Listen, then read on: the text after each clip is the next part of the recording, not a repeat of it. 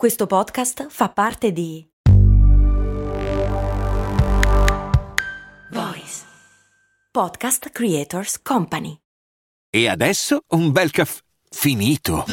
Perché rischiare di rimanere senza caffè quando puoi abbonarti a Caffè Borbone? Prezzi vantaggiosi, costi di spedizione inclusi, tante possibilità di personalizzazione e l'abbonamento lo sospendi quando vuoi. Decidi tu la frequenza, la qualità, scegli tra le cialde e capsule compatibili e crea il tuo mix di gusti e miscele. Mai più senza caffè con l'abbonamento Caffè Borbone. Tutte le info su caffèborbone.com. Il soundcheck. Sì. Ok, a posto. La seconda puntata di Cose Molto Americane è dedicata a quelle differenze che qua pensiamo che là ci... o meglio, alle cose che noi pensiamo dell'America ma che in realtà non sono poi tanto vere, e a quelle che non sappiamo.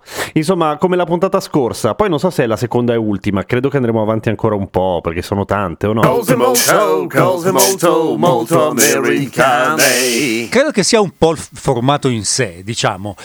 Probabilmente ne faremo di monografiche con un argomento unico, ma immagino che ce ne saranno altre con tante piccole cose. Più che altro mano a mano che me le ricordo, perché non faccio mai come fa Eminem sull'autobus, che ha un piccolo taccuino. Cosa fa? Ha un piccolo taccuino che si segna le cose, lui. Che bravo. Ancora, tra l'altro, la carta, perché ricordiamo l'odore della carta. Quello non lo può sostituire un'applicazione sul cellulare. Sì, penso che dipenda anche dal fatto che 8 Miles sia stato fatto prima dell'invenzione dell'iPad. Però sì, da quello che ho capito di quel film, Eminem, lui fa così, le rime se le segna giù in un taccuino, quindi potrei fare così.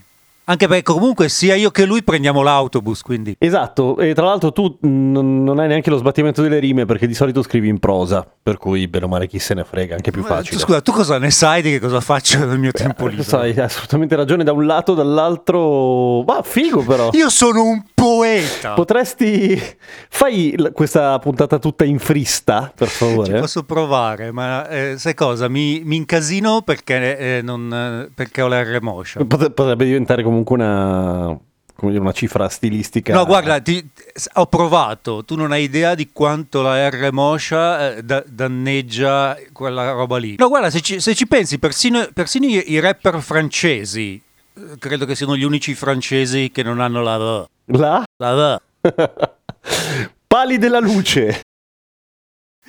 Negli Stati Uniti ci sono un sacco di pali della luce che per noi europei hanno un fascino particolare. Lo riconosci un europeo di solito dal fatto che sta di fianco a un palo della luce e fotografa il palo della luce negli Stati Uniti, perché vengono bene su Instagram. È vero. Anche, posso dire che anche a Valparaíso vengono bene le foto di Instagram dei pali della luce, perché anche in Cile funziona così. Sì, però è una fascinazione tutta nostra. Quando ci vedono non capiscono esattamente perché stiamo fotografando un palo di legno marcio che qui detestano. Con sopra una spaghettata gigante. Esatto.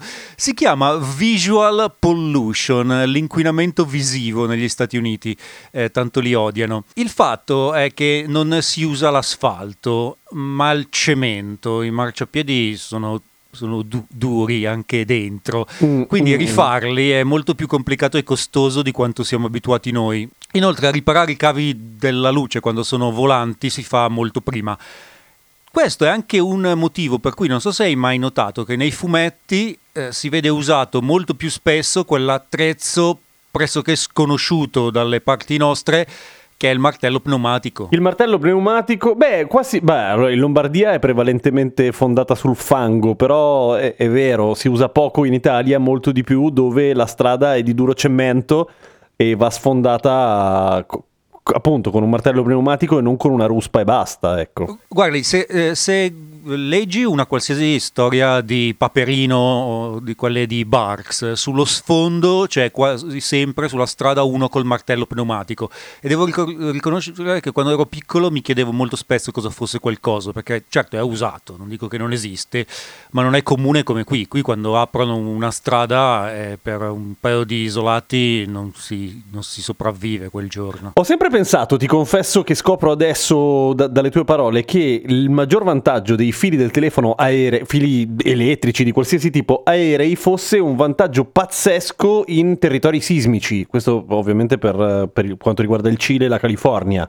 E invece non è solo quello. È esattamente l'opposto, nel senso che perché il problema, San Francisco è andata a fuoco dopo il terremoto per i pali elettrici fuori, e in realtà ad esempio tutti gli incendi che ci sono nella stagione degli incendi spesso sono dovuti a pali che vanno giù, in genere per il vento ma anche per il terremoto, sono terrificanti per le questioni sismiche. È proprio un problema di costi, il fatto che qui le compagnie elettriche sono quasi tutte super private e non vogliono investire soldi nell'interramento dei medesimi. Ok, quindi pagano l'assicurazione e se succede un disastro ed è dimostrabile che è colpa loro, sti cazzi. Sì, più che altro usano un altro sistema: quando c'è vento o quando c'è un terremoto tolgono la corrente. Che vabbè, quando c'è un terremoto sei contento anche che lo fanno, se vogliamo. Ci può stare. Quando c'è vento ti girano un po' i coglioni perché il vento c'è più spesso, diciamo.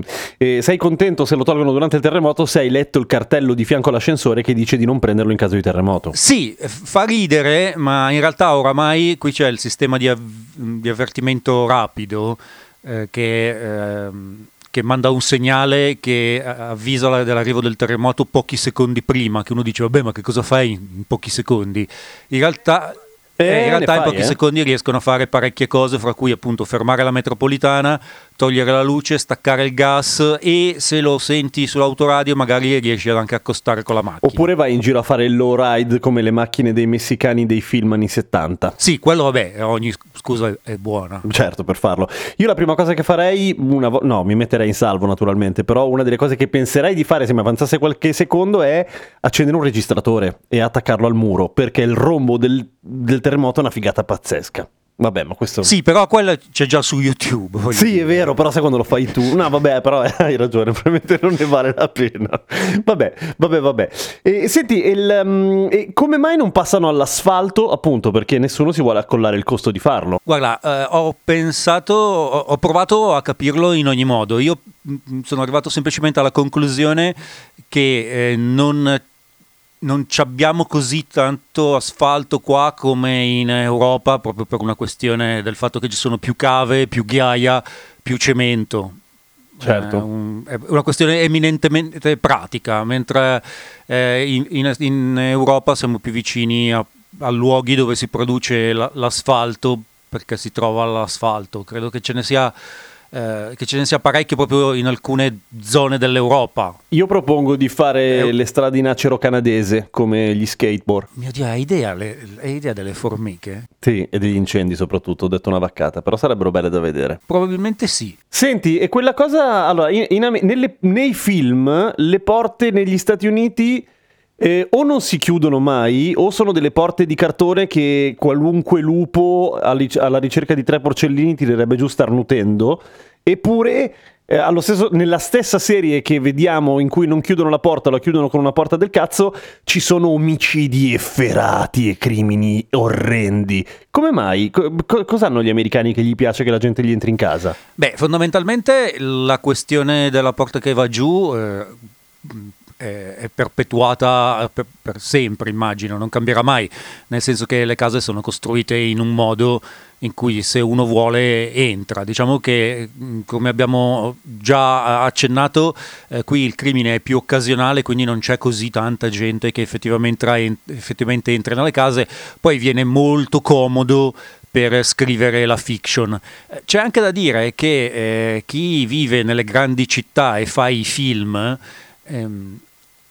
ha vissuto di un pregiudizio, nel senso si è fatto quest'idea che nei piccoli centri, nelle piccole città tutti si fidano gli uni degli altri e quindi lasciano le porte aperte per quel motivo lì. In realtà la fiducia non c'entra una cippa, sempre per una questione di brevetti che come abbiamo accennato nell'episodio scorso è una questione che determina tanta della produzione industriale statunitense. Fino agli anni 60 c'erano solo 16 possibili chiavi negli Stati Uniti. Come? Ma nel senso 16 16 chiavi. 16 chiavi, cioè erano una continua replica di quelle 16 chiavi, e fra l'altro sulla chiave c'era il numero della tua, quindi tu magari avevi l'11 e con la 11 potevi aprire tutte le serrature con sull'11. Cioè che se avevi tante porte in casa, capace che avevi doppioni già di base. No, beh, in casa non si chiudono le porte, era solo la questione delle porte di entrata e di uscita, quella sul retro e quella lì davanti.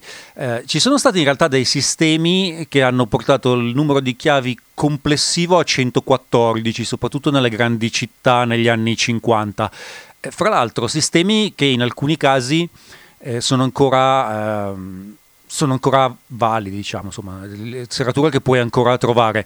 Ad esempio, ho vissuto a San Francisco in un quartiere in cui ovviamente la porta per entrare nel palazzo era una chiave di quelle che conosciamo anche noi, che devi andare a fare dalla ferramenta alla copia e il ferramenta non ti fa la copia, insomma, era una chiave moderna.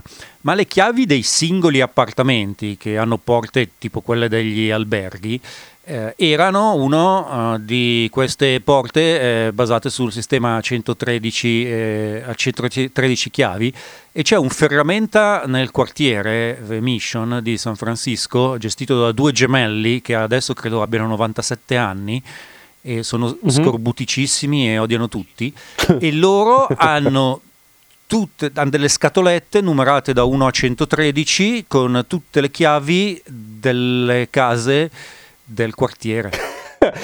Io non vorrei mai essere né loro né qualcuno che lavora nel loro negozio, che nel senso che in caso di effrazione sono i primi indiziati. Un po' sì, ma poi pensa al fatto che è San Francisco, cioè la patria del tech, e che questi sono due gemelli che hanno quasi 100 anni. Nel momento in cui muoiono, quel negozio sarà comprato da un programmatore di Google hipster che fa $250,000 all'anno e prenderà tutte le scatolette delle chiavi e ne metterà online il modello da stampare in 3D, e pensando che sia un'idea geniale. Probabilmente sì. Tra l'altro esiste anche il modo piuttosto semplice peraltro di realizzare delle chiavi partendo da una fotografia. Ah beh sì, e queste chiavi ti assicuro che sono estremamente semplici, quindi la fotografia basta. Sono tutte cose che peraltro funzionano molto bene, come immagino tu abbia già pensato, nella fiction. Cioè come device narrativo il fatto che puoi fare la copia di una chiave semplicemente usando un pezzettino di cera e stampandocela sopra viene usato infatti un sacco di volte, ed è un device che non funziona per un cazzo, almeno qua in Italia, non so nel resto d'Europa, ma perché di solito ne stai parlando come uno che ci ha provato. No, assolutamente no, giuro. No, non ci ho provato, però me lo sono chiesto, nel senso che fare una chiave di cera di quelle da porta blindata lunghe una spanna a doppia mappatura è impossibile, cioè devi farlo di un altro materiale, mentre in America mi ricordo che, non so, prendono lo stampo di una chiave nella saponetta con grande facilità. Sì, esatto, si può fare abbastanza, basta una foto delle due facciate, diciamo. Che figata, l'hai fatto? No, però c'è un tutorial su YouTube. Sì, infatti ce ne sono svariati.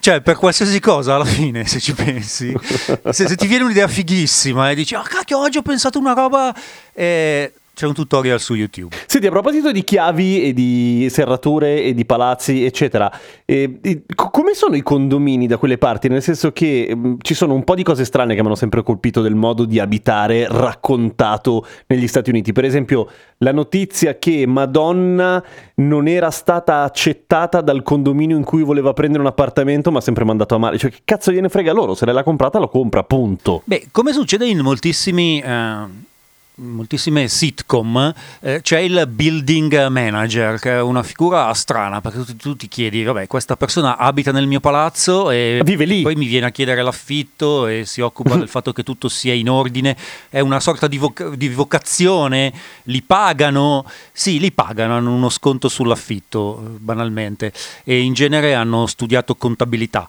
I building manager esistono perché non esistono i condomini e i condomini come li conosciamo noi, nel senso che uno compra un terreno, costruisce un palazzo ed è il suo palazzo, e non ci sono parti comuni e non si vendono gli appartamenti, ma si affittano. Ah, cioè non si può comprare un appartamento così e poi è tuo, no? Allora, gli appartamenti in vendita sono rarissimi a San Francisco quasi non si trovano in generale, non è una cosa da costa ovest e da piccolo centro.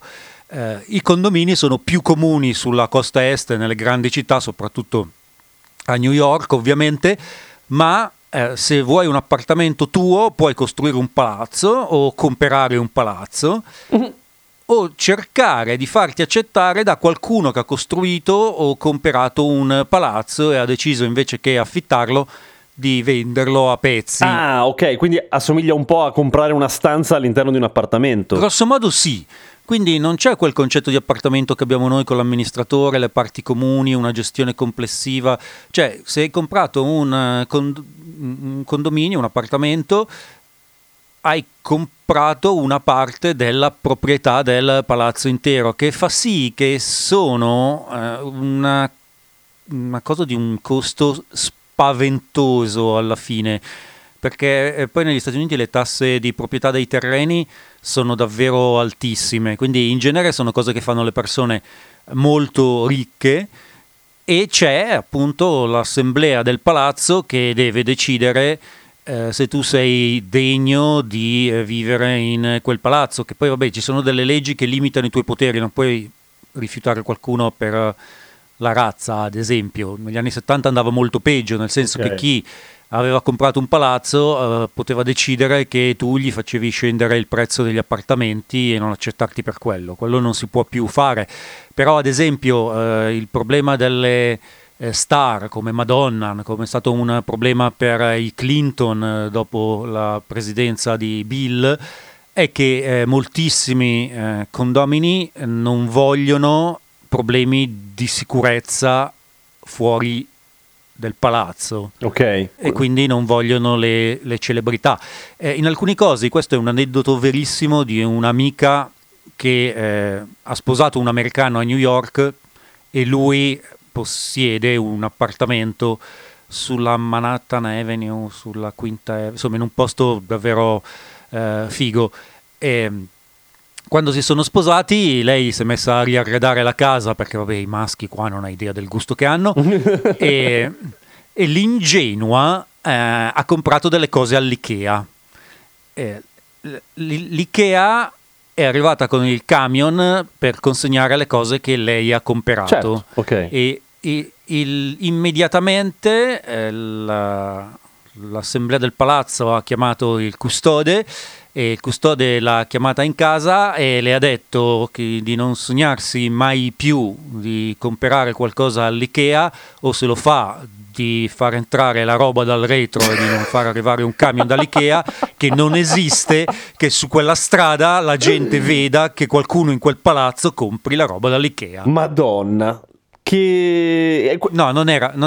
Non era Madonna, era meno famosa, immagino. Una restrizione, io, cioè, una roba del genere la vivrei come una restrizione della mia libertà assolutamente intollerabile. Beh, grosso modo è esattamente quello, però insomma, se non la vuoi non compri un condominio. Certo, non lo fai.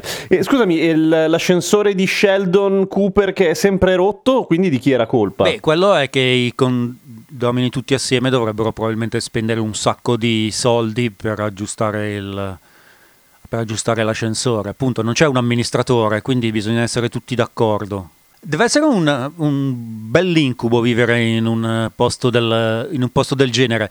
Molto spesso quando ci sono anche quei condomini che non sono magari appunto dei giganteschi palazzi, ma sono palazzine di un paio di piani nello stesso stabile, diciamo, ci sono anche regole pazzesche su quello che puoi appendere fuori dalla finestra, addirittura il tipo di alberi e di vegetazione che puoi comprare, che deve essere dello stesso tipo o dello stesso stile. Sembra SimCity. Quindi poi c'è del razzismo nei confronti delle piante. Beh, ci sono delle menate surreali. Una volta sono stato per pochi mesi in un posto a Santa Cruz dove tutte le piante dovevano essere le piante usate nei giardini inglesi in stile anni 70. Che noia! Burrow is a furniture company known for timeless design and thoughtful construction, and free shipping, and that extends to their outdoor collection. Their outdoor furniture is built to withstand the elements, featuring rust-proof stainless steel hardware, weather-ready teak, and quick-dry foam cushions. For Memorial Day, get 15% off your Burrow purchase at burrow.com/ACAST and up to 25% off outdoor. That's up to 25% off outdoor furniture at burrow.com/ACAST.